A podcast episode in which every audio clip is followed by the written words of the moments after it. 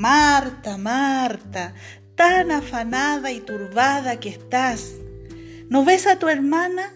Solamente una cosa es necesario hacer y ella ha escogido la mejor parte, escucharme a mí, oír mi palabra.